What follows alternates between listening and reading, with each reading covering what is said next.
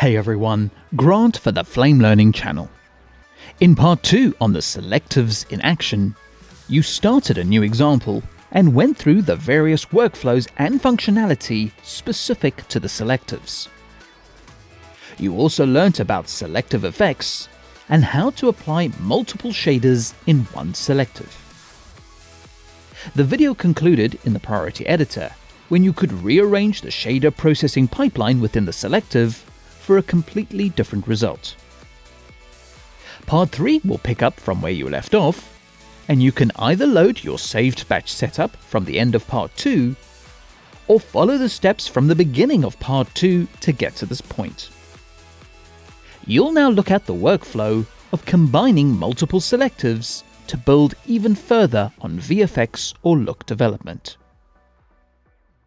Looking at the examples so far, there is an intense glow on the eyes, but we would like to spread the glow further with less intensity and perhaps a mix of different colors.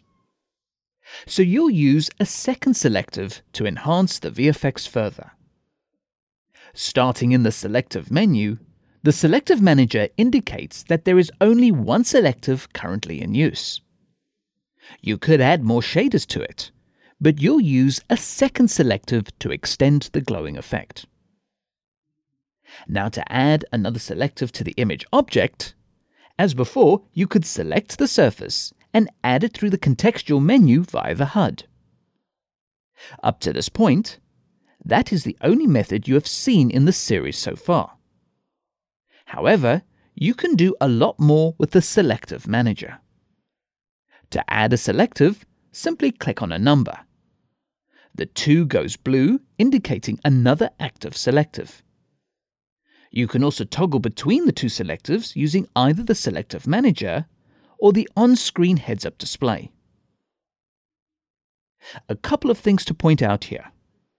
Firstly, the default processing pipeline is that Selective 1 is applied to the image before Selective 2. You can change that, but I'm only stating the default behavior. Secondly, you have up to 48 selectives per object, and you don't need to activate the selectives in order. For example, you could activate Selective 1 and then Selective 5. This will all be displayed in the Selective Manager and the HUD. The reason for doing this is that you might develop a method of using certain selectives for specific tasks. Perhaps 1 to 4 is for VFX, and 5 to 20 is for look development. You just need to add the selectives as and when you need them, and they can be slotted in between the other selectives. So this is very flexible. Action will simply process any active selectives within the pipeline and in the order you define. More on that later. Next, I don't know if you noticed that when you activated the second selective, the selective was automatically created with a Colour Correct Selective Effects shader. So it's fast to start working, but you might not want this all the time. So to delete the selective and start again, just hold Alt and click on Selective 2. That's how you delete a selective in the Selective Manager. Now to create a selective and go straight to the File Browser, hold the Meta or Command key and click on the selective number.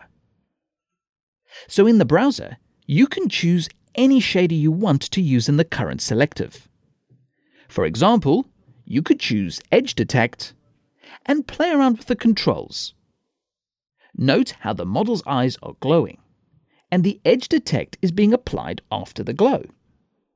Now realistically, you don't need an Edge Detect. What you do need is a duplicate of the first selective that contains the shaders, plus all the masks and tracking you did in the last video. So once more, hold Alt and delete Selective 2. To duplicate a selective using the Selective Manager, select the source, which is Selective 1, hold Shift, and click on the selective to receive the duplicate. In this case, it's Selective 2. The effect on screen is now obviously doubled.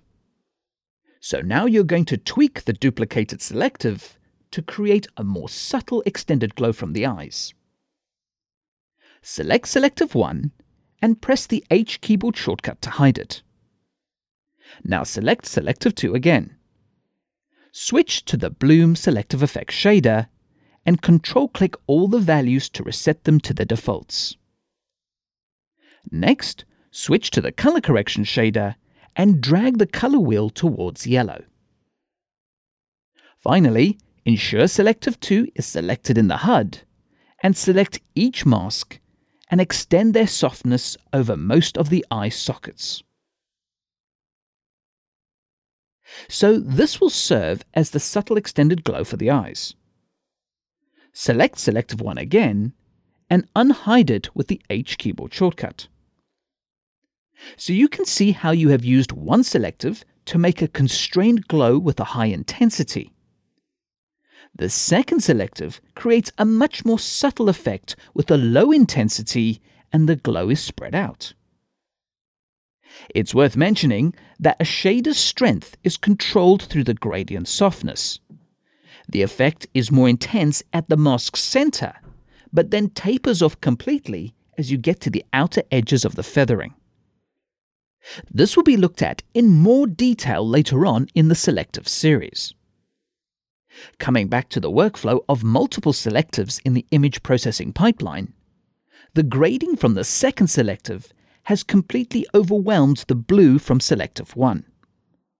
So Selective 1 should actually come after Selective 2. To rearrange the selective pipeline, you swipe down to the Priority Editor. In the previous video, you rearranged the shaders within the selective to adjust the processing pipeline.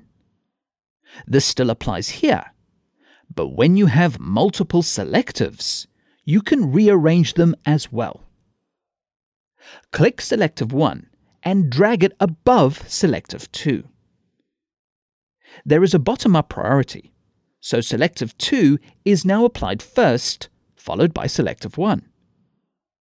The blue intense glow is now being applied after the subtle yellow effect. I also want to point out that if you return to the Selective Manager, it does not reflect the new order of the selectives in the processing pipeline. However, if you look at the HUD in the viewport, the processing pipeline does show the correct order of the selectives. Notice that the selective numbers are swapped over, and you're reading the pipeline from left to right. Please save up to this point by saving your batch setup and move on to the next video to continue this example. Next up, you'll use more selectives for a bit of skin smoothing and further look development.